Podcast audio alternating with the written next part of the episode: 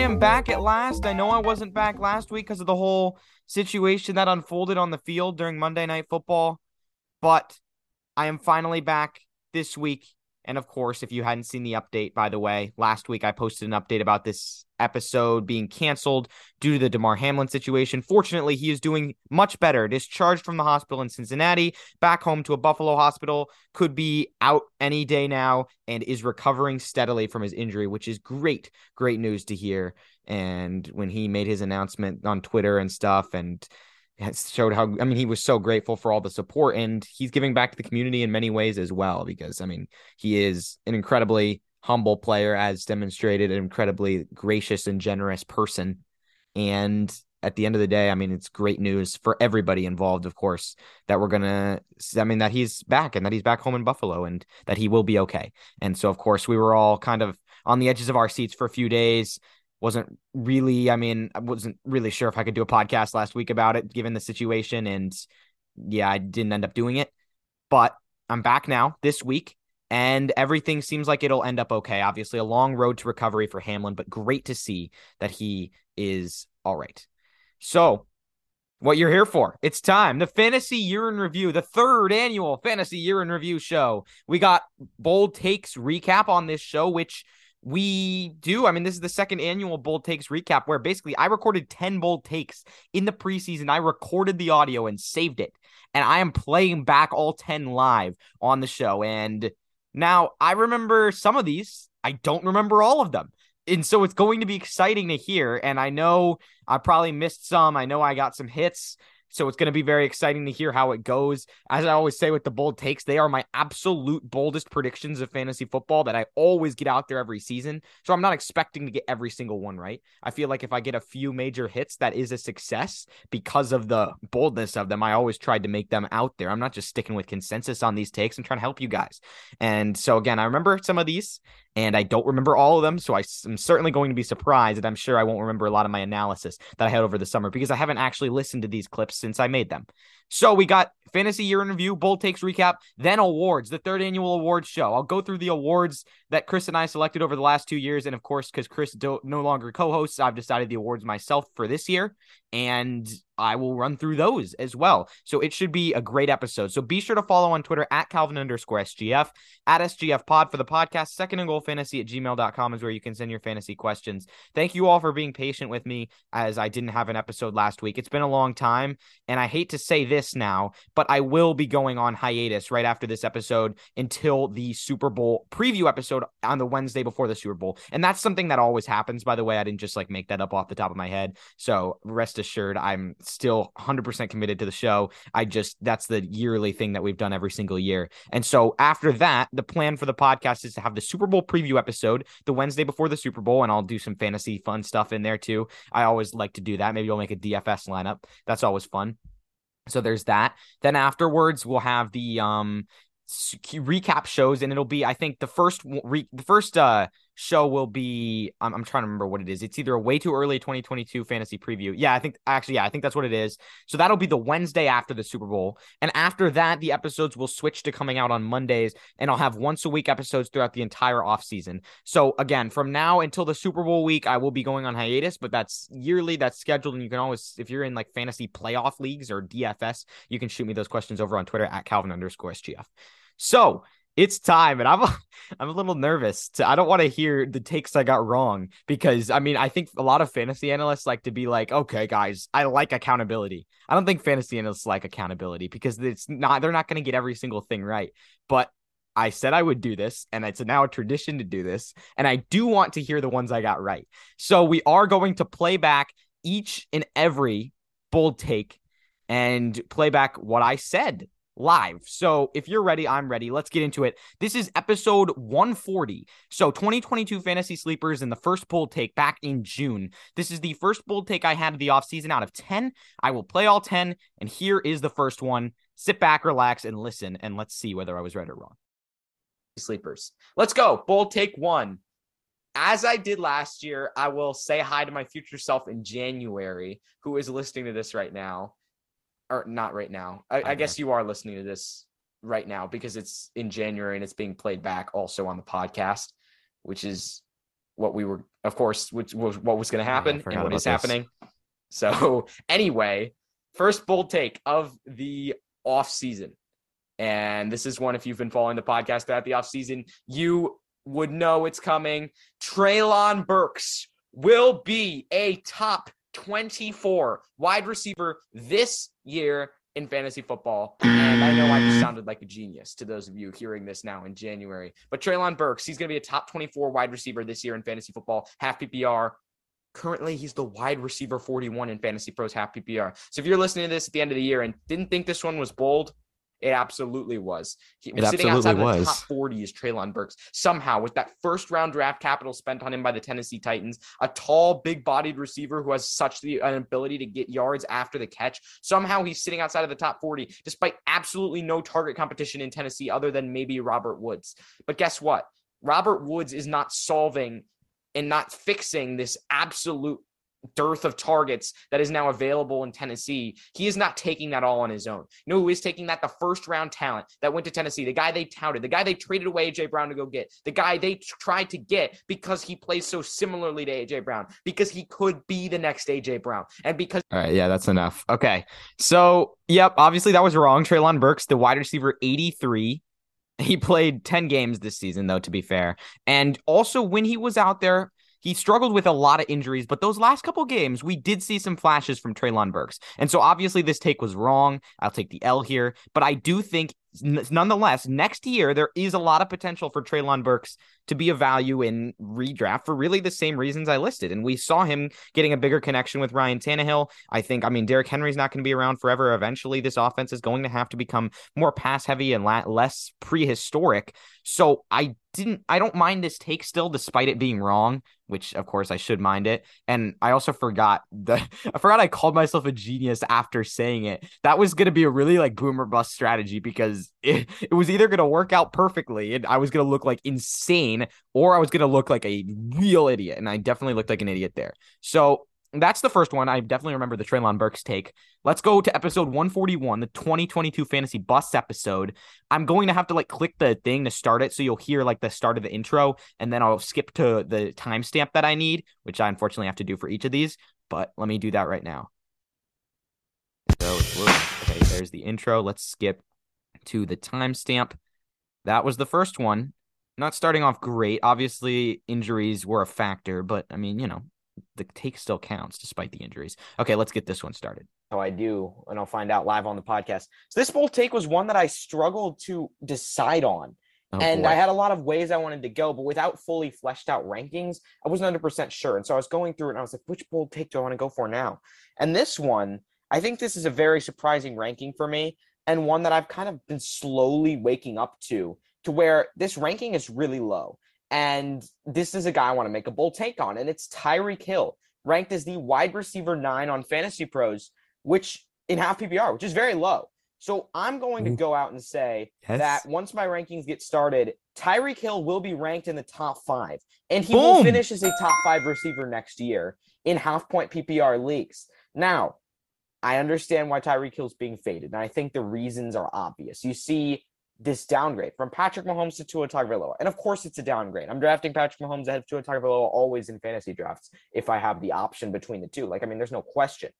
However, this doesn't necessarily mean Hill's value is going to go down because what we saw in Kansas City is that Tyreek Hill, he would have some, a few games where he was just a PPR monster. But for a lot of the time, he was kind of blanketed and ran a lot of deep routes. And sometimes if you don't connect on that one big deep ball, it's not necessarily always going to work out for his fantasy value. And he would have a few games where he busted. So, of course, he still put up incredible numbers and had big explosive games. And maybe we're going to see those like 40, 50 point games go down a little bit. But what we are going to see go up, in my opinion, is the PPR and half PPR consistency that comes with a lot of receptions. We saw Tua Tagovailoa last year willing to throw to Jaylen Waddle in space a lot, over and over and over. And I think Tyreek Hill is, I mean, a better, faster, better deep threat version of Jaylen Waddle. So Tyreek Hill coming in, he's going to take this number one role. I think Tua is going to feed him underneath. And who better to orchestrate that than a new head coach, a very creative head coach in Mike McDaniel? Tyreek Hill will be in space. He might take jet sweeps. He might catch like at 10 or 12 targets a game and maybe lead the league in targets. And Tyreek doesn't always get 10 or 12 targets a game. Sometimes he gets four targets and catches two of them and maybe one deep ball for 40 yards. And that's about it for him. Like he can be taken away in the deep game. But if this offense is consistently working to get Tyreek Hill in space and get him to get receptions in space and get the ball in his hands, much like a Deebo Samuel role almost, rather than just using him as a deep threat and in some games a decoy, let's be honest, because that's what he was some games. I think Tyreek Hill can come in now and have much more consistent production and possibly just as good, if not better production than he had in Kansas City. So I don't. Boom. Perfect. Absolutely perfect. We love to see it. Tyreek Hill was the wide receiver two in fantasy football this year. Targets went up by 11, receptions went up by eight, his yards per reception actually went up a lot. But again, that's a lot of him making plays in space. He was absolutely involved deep. I think the one thing I may have been wrong about was saying that Tyreek Hill would be involved less in the deep game because he was involved there just as much and his yardage totals shot up. But he also was the third most targeted player in the league between week one and week 17 behind Justin Jefferson and Davante Adams. So this take was basically absolutely spot on. And I mean, thinking back to the preseason, I think you're probably listening to this stunned that Tyreek Hill Hill was ranked as the wide receiver nine. And I, I mean, I've definitely felt that way back in preseason too, as you could tell. I feel like it was it was really just a steal of the draft to be able to have Tyreek Hill, not maybe not the steal of the draft, but one of the steals of the draft to have Tyreek Hill available in the third round sometimes as what wide receiver nine prices. Like, why was he going there? I don't understand. Like, it's it's it's just not looking deeper and not looking between the lines when you decide just because the guy goes from Patrick Mahomes to Tua Tagovailoa means he's going to be worse. Like again, like I said there, I felt like Tyreek Hill would be better and more consistent of an option, and he ended up being that. He was only under six targets once all season, once once all season. I mean, that happened more than once. I'm sure that happened more than once per season in Kansas City because it was more inconsistent. And again, the target numbers and the reception numbers prove it. They went even higher than they were last year in Kansas City. And of course, last year was also a 17 game season because I, I, know people like to do that, like 17 game season, adding extra stats. Like last year was too. So, of course, you know, that counts just as much. So, we're one for one so far. Happy to get that one in there. I do remember the Hill take. I thought there was a different take that came first, and I think you're going to hear that one right now. This is the QB fantasy preview and the SFB 12 tips episode and that was fun back in July 6th. This take, I'm going to have to scroll to on the timestamps as well. But so far, one for one. This one absolutely hit. Tyreek Hill was the wide receiver two in fantasy football. Great to see his production this year. And again, I'm doing this week one through 17 and half PPR, by the way, just in case you're wondering. But yeah, only behind Justin Jefferson in fantasy. So that's a hit. I hope that helped you. Let's go into this next one. Got to skip through the intro here and now go to 616 about in the timestamp. Hmm. All right, right here. Let's go. Hot takes about them. So let's talk about somebody this time who's way, way down the board. And it's Christian Watson at oh, yeah. wide okay. receiver 70.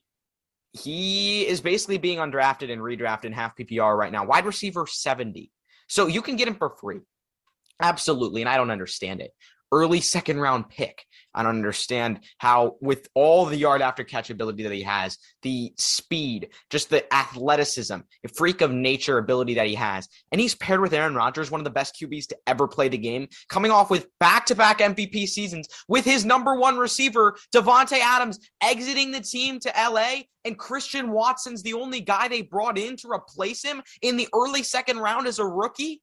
And you're telling me that this guy is at the wide receiver 70 with that upside. It is insanity to see Christian Watson this low. And I'm will acknowledge that he has a lot of risk. He's a rookie. But a guy with top 12 upside, top 10 upside, top 8 upside, whatever number you want to throw out there. Christian Watson has it because we know his ability to do things on the football field. If he's not able to translate from Division 2, so what? Because you're not wasting any draft capital on this guy. But the opportunity with the best quarterback in the league and the skills he has to elevate himself to wide receiver one status in his rookie year is really there.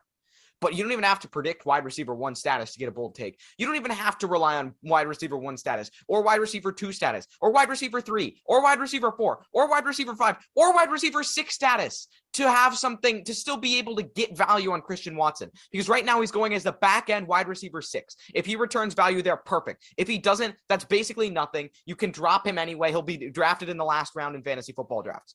But I will guarantee that Christian Watson is going to be a top 36 fantasy receiver next year. And I know it's risky, so maybe I won't actually guarantee it, but that is the bold take. Christian Watson will be a top 36 fantasy receiver next year and is up. Ah, okay. So I'm sure you guys are wondering because Christian Watson had a breakout at the end of the year. That's for sure.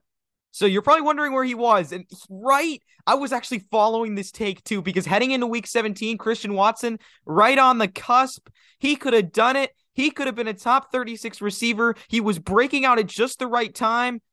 And then he had one reception for 11 yards against Minnesota and finished as the wide receiver 38. Yep, the wide receiver 38. Can you believe it? Christian Watson was two spots off my quote unquote guarantee. He missed three games, by the way, averaged 10 fantasy points per game in half PPR. So if you pursued this pick, it absolutely helped you. And this still held true. Obviously, Christian Watson didn't end up being a wide receiver one, but it didn't end up mattering that he wasn't. He had just enough availability there. And of course, Romeo Doubs was there at times too. But Rodgers needed somebody to throw to. And Watson, I feel like, definitely could have had his breakout even sooner than he did. Because in that first game, you remember that 75 yard touchdown he dropped? That was one of those like raw moments where you're like, maybe Christian Watson won't be good till year two. He ended up being good by the end of the year. He developed pretty quickly. Now, he again missed three games, which is a lot for a wide receiver averaged 10 fantasy points per game. That is 1.8 more than per game than Donovan Peoples Jones, who was the wide receiver 36. So he was right there for you when he was out there, especially late in the season. He gave you wide receiver one production for a stretch. He got a lot of touchdowns, that's for sure, but he absolutely would have helped your fantasy team. And so I am somewhat at least happy with that one. Not happy that it didn't end up hitting, but you know, it was very, very close. And you know what? We'll we'll take it. Wide receiver 38. Christian Watson. So again, the wide receiver 70. Can you believe that? Can you believe he was going that late? That's insane. I drafted him almost everywhere. I did make the mistake of dropping him some places, which is a mistake I do every year where it's like, here, let me give up on my speculative long term pick early in the season before he has a chance to break out. Like I do do that a lot. But there were, I mean, there's a league or two where I still had him for sure. And um, that's something you just got to remember for next year. Like I, that's always something I'm kicking myself for at the end of the year. Like don't drop that one guy who could still break out later in the year. And obviously it's a lot of luck, but like I mean, and again, maybe you dropped Christian Watson. Maybe you had to pick him up off the waiver wire because he was you needed the fantasy spot. And that's the problem with some of these long-term ads, but that's also something you got to remind yourself as a fantasy owner. And I make that mistake too. Like I said, but just the fact that you're not necessarily expecting Christian Watson to break out first game, but there's still that chance late in the season for him to do what he did. And whenever, if you have a wide receiver like that, that's like late rounds, rookie potentially with a lot of target opportunity, keep that in mind for next year because he could have a Christian Watson type of breakout. And if he doesn't, still, it's only one roster spot. There are other ways to get around that. Obviously, you know, it's a tough decision to keep guys on your roster or not, but, you know, that's what, if you have a deep bench, if you have some IR, that helps a lot too. So unfortunate that that one didn't hit. Now let's head to episode 145. I did three bold takes on this one because I think one bold one episode I planned not to do a bold take, and then one episode I forgot. And I don't know if I actually admitted that I forgot on the podcast because that's kind of embarrassing. But I had three on here. I think I remember kind of like two of them they all go like back to back to back. So I'll just skip ahead to the first one. We'll listen to that, just react to it. I don't remember which one the first one is specifically, though, and we'll find out. And my memory gets more hazy as these go on. So I probably will be surprised by a lot of these ones. So let's hear, let's find out what it was. Let me get up the intro. Let me skip to 648 on the big wide receiver news, bold take bonanza, tight end preview, DST kicker talk, salary cap mock draft. What an episode. that was, that's incredible. I don't know how I did that all in 35 minutes, but I mean, I hope you guys enjoyed that one because that's a lot of stuff. So 648. Can we stop at the right space on the timestamp? There we go. Let's get it started. All right. Here we go. It's time for three bold takes. Three of them on this week's episode. The first bold take, Kenny Golladay. Of course, I got to come back with a Kenny Golladay take. Oh, no. He'll be a top 36 fantasy receiver next year. Last year, part of my bold take was that Kenny Golladay would be a top 12 receiver, and I was wrong miserably. But it's okay. Kenny Golladay is going at a spot now in drafts, wide receiver 54. That's a spot where you should be taking a shot on him because he is the highest paid receiver easily in the Giants offense, likely to be the wide receiver one in the Giants offense. Wow, now that Brian Daboll's here and it's going to be huge. And I don't normally take huge stock in coaching changes, but the fact that Jason Garrett and Joe Judge two truly incompetents who are running this offense. I mean, they were the reason, part of the reason in my eyes, that Kenny Golladay was so limited because they wouldn't push the ball downfield. They didn't give Daniel Jones the opportunity to throw it down. Daniel Jones's yards per attempt plummeted last year because the offense was just so conservative. Daniel Jones, he and the weird part was in 2020, he was able to air the ball out a little bit more and got to, and he didn't even play that badly so. He made some great throws. He's cut down on some mistakes for sure, but I think that Brian Daboll will be able to develop Daniel Jones and can. Dang it. Why didn't I do a take on Daniel Jones? Because Kenny Golladay was the wide receiver 169. And he made like a crazy touchdown catch in week 18 last week. Actually, I don't know if you saw that over the weekend, but Kenny Golladay made an incredible catch in the end zone. But the Daniel Jones take of this wasn't bad. Daniel Jones took a step up with Brian Daboll and was the quarterback seven. But the Kenny Golladay take and the doubling down on it two years in a row is just so horrific. And I'm sorry for that, guys. And again, he was the wide receiver 54, so you probably didn't waste too much on him. And that's why I think I was more confident in going with it. But still, I mean, that's a horrible, horrible miss. Like, I, I that's definitely the first one we've heard so far where there's just absolutely no excuse. And so, you know, the Ken, I told you guys midseason, I said the Kenny Golladay train I'm off of it officially. I'm done. And Daniel, the, the fact that Daniel Jones could play well and Kenny Golladay could still be no, so non-existent, it just really shows that Kenny Golladay got the bag and decided, you know, he's done. He's not going to play to the superstar level that he played at any anymore. How can he be like the wide receiver 169? What a waste. I'm sorry, guys. You know what? I drafted him everywhere too. I went down with you. So let's hear this next bold take. Next bold take Trey Lance, he's going to finish ahead of Dak Prescott in fantasy football next year. Dak Prescott, the quarterback, eight. Trey Lance is the quarterback 13 on Fantasy Pros, and Trey Lance is going to finish wow. ahead of Dak Prescott. And we all know the hype for Trey Lance. He's got Deebo Samuel, got George Kittle, got Brandon Aiyuk, got a great offensive line. He is set up to succeed, and the 49ers are listening talks about Jimmy Garoppolo. He's going to be traded before the start of the season. They're ready to let Trey Lance step in. They believe he's ready, and he's going to perform, and he's in a great spot for sure. Because we even saw Jimmy Garoppolo put up some nice passing production in that spot, and Jimmy Garoppolo is not that good of a QB. But let's talk about the rushing ability of Trey Lance, a guy who ran for a ton of yards at North Dakota State.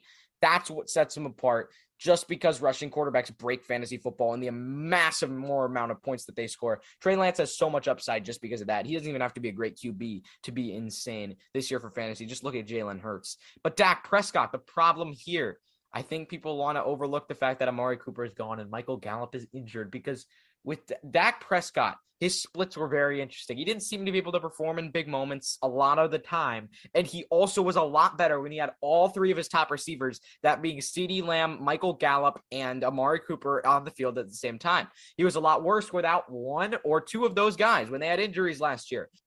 All right. Yeah, that was wrong too.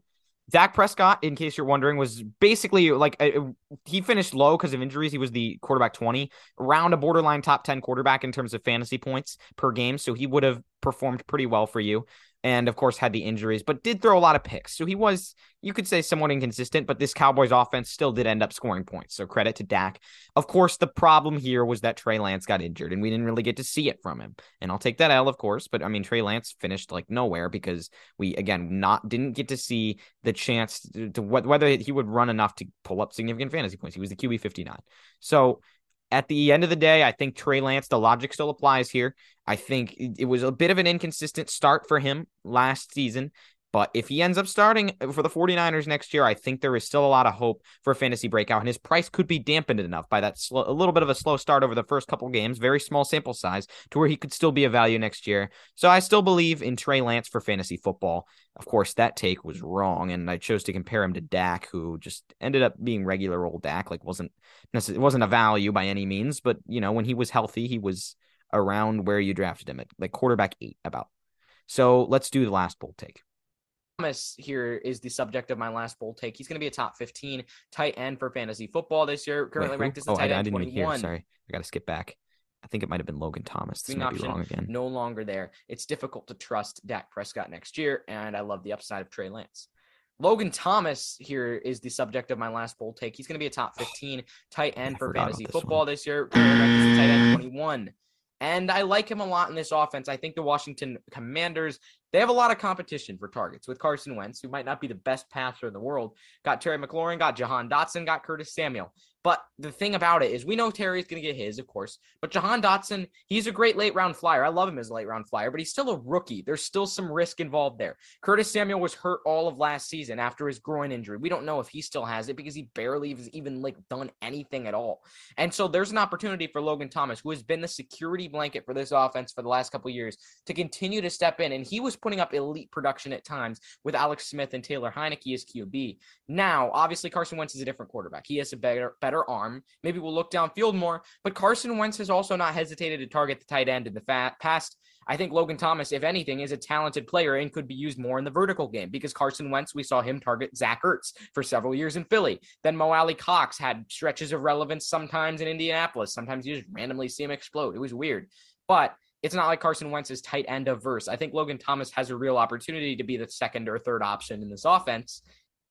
Okay. Yeah, that was wrong. And I think we could pinpoint why that was wrong. Logan Thomas was the tight end 35. And what happened last year, of course, is I mean, obviously Dotson was a first round pick. I wasn't saying he was a late round flyer in the NFL draft, but in your fantasy drafts, obviously he was.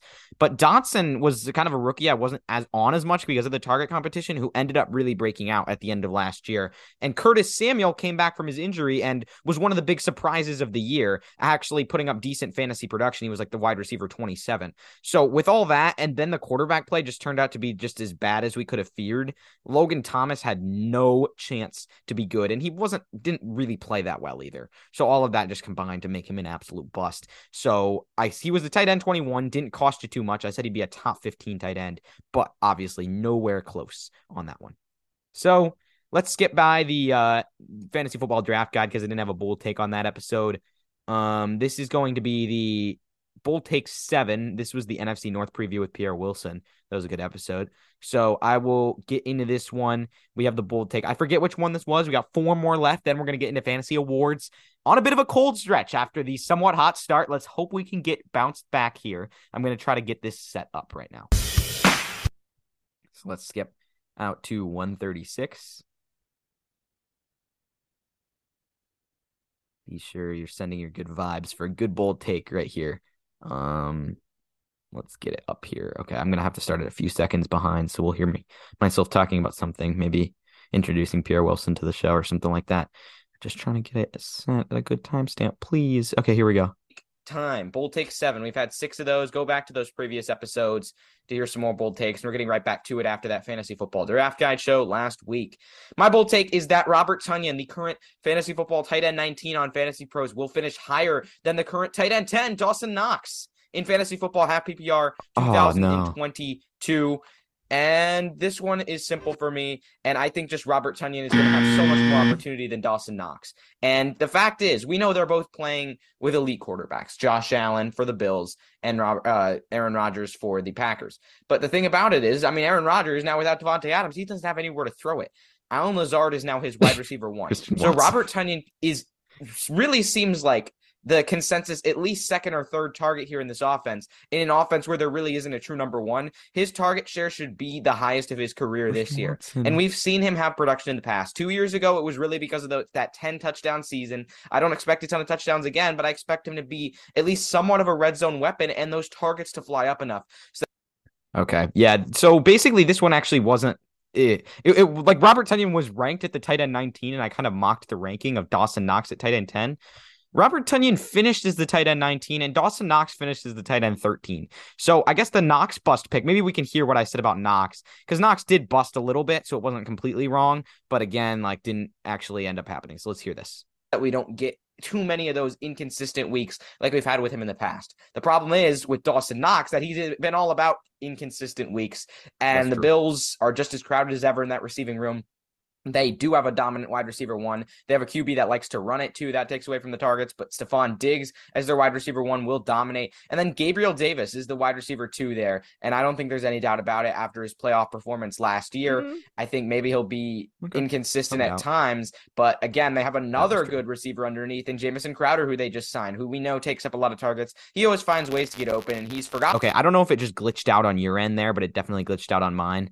But uh, also Dawson Knox missed two games, by the way. So actually, this the rankings were pretty much spot on on Robert Tonyan and Dawson Knox. That's kind of funny, but you know, it is what it is, and it ended up being what it ended up being. And so that was another one that was wrong. Let's get to bold take eight. Let's find one that worked out again here in the back half of these bold takes. I need one desperately on a bit of a big, big cold stretch here. We're still we're again riding high early, not looking so good now. Let's get into this set it up at two minutes. So, and again, that last one, it started like staticking on my end, and I don't know if it did that on yours or not, but I decided to give it a halt because of that. Okay, here we go. Let's get into it. First, bold take eight. Three more left this offseason. I decided to go with one that's spicy, one that involves guys near the top, and one that involves a guy I haven't even like talked about that much but I am rising on him big time. And it's Courtland Sutton of the Denver Broncos. Oh, At the wide receiver 18 on Fantasy Pros, he's going to be a top 12 fantasy receiver. Oh, I forgot. Year. I'll start with this by saying that I think Courtland Sutton is the clear wide receiver one in Denver. I think he's better than Jerry Jeudy. I think he's a better downfield threat, a good possession receiver.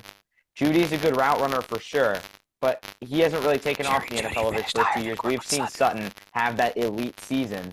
So I think Sutton's the guy here, and I think he's going to be fit for Russell Wilson, who is a huge upgrade here in Denver. Sutton's been a terrible QBs his whole life, and this just feels like that receiver every year, that veteran receiver that we kind of just miss. Either he's gone to a new team or has some sort of upgrade. did miss him. And he feels like a guy we're just not Didn't talking about enough because he has really all the opportunity in the world. I don't see why he can't finish ahead of the wide receiver 12, Tee Higgins, who's the wide receiver 2 on his own team.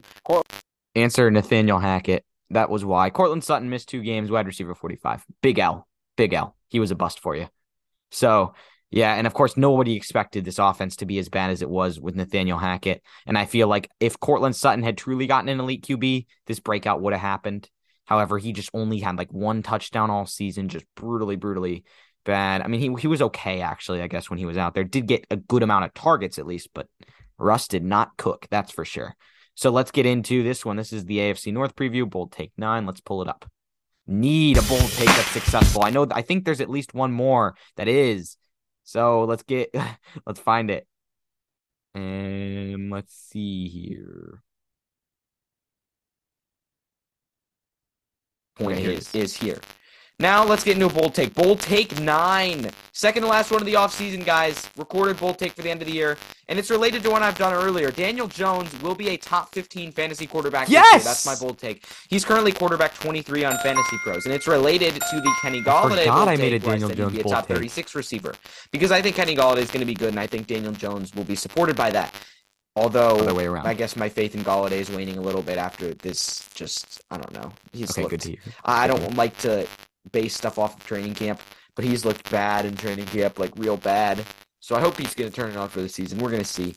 I- am not as high on him as I was last year, that's for sure. But, you know, still some faith there. Still think he's a value. But anyway, Daniel Jones, with or without Kenny Golladay, I still think is going to be very productive. The reason being upgrades all over okay, the place. An upgraded offensive line. They just added Evan Neal. Upgraded running game with Saquon Barkley now not having an injury riddled season. Obviously, he was good. hurt for a little bit last year. I think it's going to be better heading into this year. They added Wan'Dale Robinson, who looks really good so far, and looks like a guy who could be very useful. Kadarius Toney as well. Lots of guys for Daniel Jones to throw to that aren't just Kenny Golladay. And I think he has some good arm talent and some rushing upside, which is going to provide him with a nice floor from week to week. That's that's why I like him as a top 15 fantasy quarterback this year. And I think he's a good value because you're not usually he's not usually a guy that's getting drafted in drafts. Yeah. All right, AFC North preview. We don't need to hear the AFC North preview, of course, because that happened last year. But Daniel Jones, yeah, quarterback seven. And guess what? All his wide receivers got hurt. He was throwing to Isaiah Hodgins as his top guy and still finished clearly as the QB seven. So, or actually, I think I just called him the wide receiver seven, but he was the QB seven. So this was an absolute hit. I think the late round quarterback strategy didn't was very difficult to execute this year in fantasy. But if you followed this pick, Daniel Jones was one of the best QB options you could have possibly had late in drafts. He ended up taking a major upgrade for the Giants and was still able to be somewhat good. I mean, he was good in fantasy football. And so I'm very happy about that take. And I think uh, I remember which one the last one was, but I don't know for sure. So let's go find it. It was episode 154, the last bold take, 207 and let's hear about it right here. Skipping ahead to the timestamp. Um, oh wait, maybe I don't remember which one this one was. Let's see. Actually, I think I'm remembering now. Okay, let's find out which one this one was. Let's get into it. Bull take 10 and AFC West preview. It's time. So it's the last bold take of the off season finally at last. And it's another spicy one. Like another one involving receivers. I've liked a lot of those no this time. offseason. But my bold take is Chris Olave will finish higher than Brandon Aiyuk for fantasy football in 2022 in half point PPR oh, leagues. This was it. Olave being the wide receiver 45, Aiyuk being the wide receiver 35. Now, obviously, this is uh it, it's not this this take is interesting because I just picked out Brandon Aiyuk from this range because I wanted someone who was like 10 plus spots ahead of Chris Olave who I like. I don't mind Brandon Aiyuk, but I see their situations like Chris Olave's situation is better and his upside is higher because when we really dive into it, let's look at the teams. It's the 49ers versus the Saints.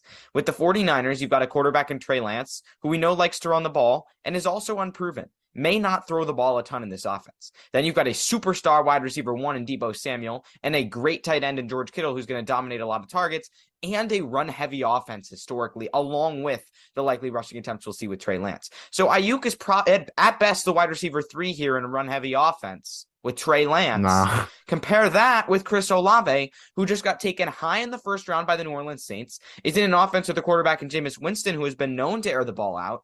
Sure, they're they've got Alvin Kamara at running oh, back. Oh, yeah, they're going to run the ball, but they're not like necessarily going to be run heavy. Ending injury. But even so, like the competition for Olave is Michael Thomas, who was a former dominant wide receiver one, who is having has struggled with injuries for so long that we don't know if it's going to be that way. And clearly, the Saints thought they needed an upgrade at wide receiver, and then Alvin Kamara at running back, and that's about it. So Olave really has the opportunity to be the number one wide receiver in New Orleans, or at worst, the number two. Versus, whereas Aiyuk is the number three in his offense, and yet Aiyuk is going much higher. Obviously, San Francisco might be the better team, but for fantasy, Olave is in a better situation than Brandon Aiyuk. And so it's just a bet on whether you think the rookie can do it. And I think the draft capital means that we have a good enough bet to maybe take that chance. And I like taking a chance on Chris Olave as a potential breakout player because he's got a lot of. Okay, so this was half right, but let's still go with. Mm. Yeah, these these two parters are going to kill me. I'm not going to do two parters anymore next year because it ruined a perfectly good take. Now, Aiyuk, obviously, Deebo Samuel missed four games. That definitely helped him a lot. He averaged 0.6 more than Olave per game, was the wide receiver 15, but Olave missed two games and was the wide receiver 25. So he did outperform his draft position and absolutely would have helped you for fantasy. Now, the Winston uh, stuff, I, I, was like blanking on what happened to Jameis Winston because I was like, wait a minute, why did I mention Jameis Winston? I was like, oh yeah, Saints QB because he got he had the injury, actually got healthy again, and then got benched for Dalton nonetheless. So uh, I had forgotten about that whole thing because back in November he was like, "I got benched due to injury, guys. I got benched due to injury," and maybe he did. I don't know, but I mean, you know, Chris Olave still ended up being pretty good. So there were some hits in there for sure. That wraps it up. And again, like I said at the beginning, these were very, very bold takes that I was hoping to at least get a few right, and I did. I think I would have liked to do a little better than I did, but I'm still happy with getting a number of hits lesson learned no two parters next year and i think i'm noticing definitely some trends in the ones i missed to where i will be able to rectify that next year and do even better for you guys for fantasy. So those were the bold takes. That was it. I hope you liked laughing at me or applauding me or whatever you did. I'm not sure. But let's head into awards. So mm, excuse me. There's like some uh, i couldn't talk for a sec. Now awards. Third annual fantasy football awards show on the Second Goal Fantasy podcast.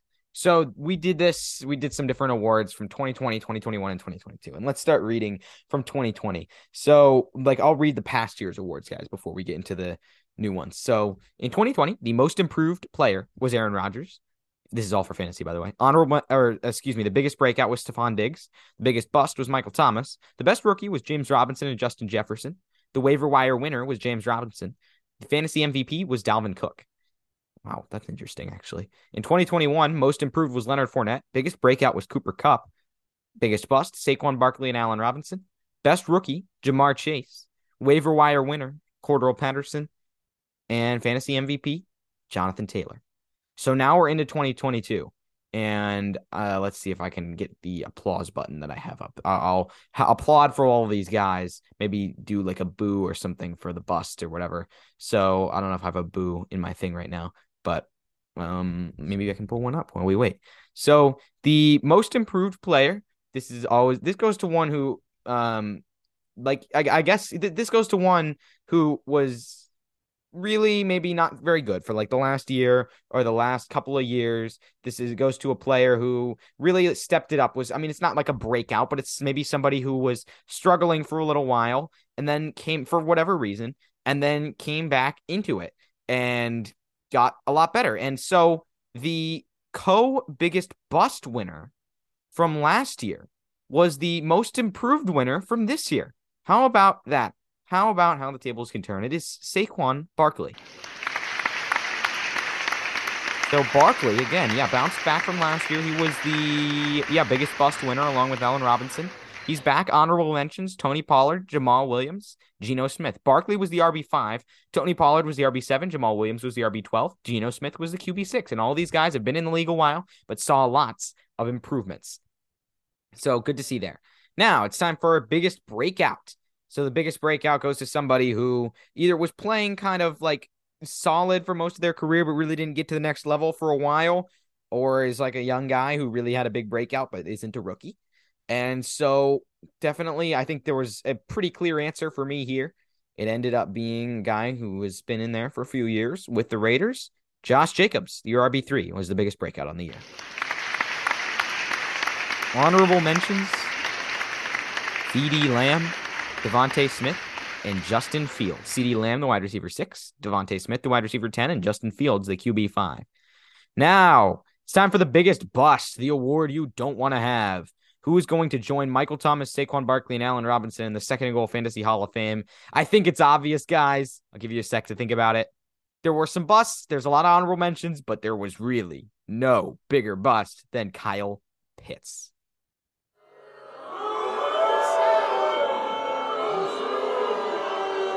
No bigger bust than that guy. Kyle Pitts. Tight end 31. Not sure what to say about his season. Pretty brutal. Honorable mentions Darren Waller, the tight end 30. Diontae Johnson, the wide receiver 37. Courtland Sutton, the wide receiver 46. Jonathan Taylor, the RB 33. Deebo Samuel, the wide receiver 31. And Clyde Edwards Helaire, the RB 45. Now, best rookie. These best rookie guys all have a lot of potential, of course, could go on to win other awards in their long future. And that's what, of course, they're going for is in playing in the NFL is trying to get as many second goal fantasy podcast awards as possible for fantasy football. And that's the sole reason you enter the NFL. So best rookie goes to, yeah, the guy who broke out the best during his rookie season. Was not as strong of a, rookie years as others have been in the past, but we still had one. The best rookie this season was Kenneth Walker the RB19. Honorable mentions Dameon Pierce, the RB25, Tyler Allgeier, the RB30, Breece Hall, the RB41. I know he got injured for the year, but I wanted to throw him in there because I feel like he would have won it had he stayed healthy for the whole season, which was unfortunate that he didn't because Breece Hall was having such a good season. And um, I really liked him a lot in preseason. Can't say that now, though, because I didn't have a bold take for him. So clearly I didn't like him enough.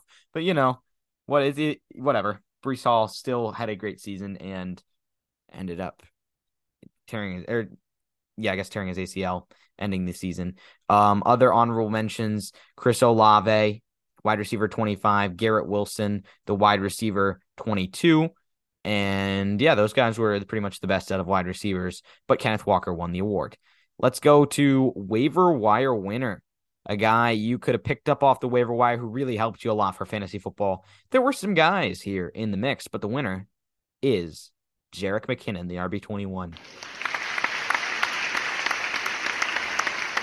I think it's rare you see two players at the same position from the same team, but Isaiah Pacheco was an honorable mention at RB37, along with Tyler Allgeier at RB30 and Zay Jones at wide receiver 24. He was good. And then Christian Watson, the wide receiver 38. He was definitely a waiver wire winner at points for you. So now the last one, the fantasy MVP. This guy carried fantasy teams, brought them to the championship. I don't have a drum roll up, but he was fantastic.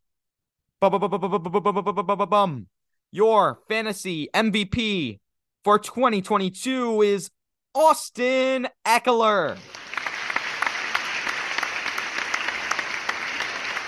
Congrats, Austin Ekeler, for winning the prestigious award.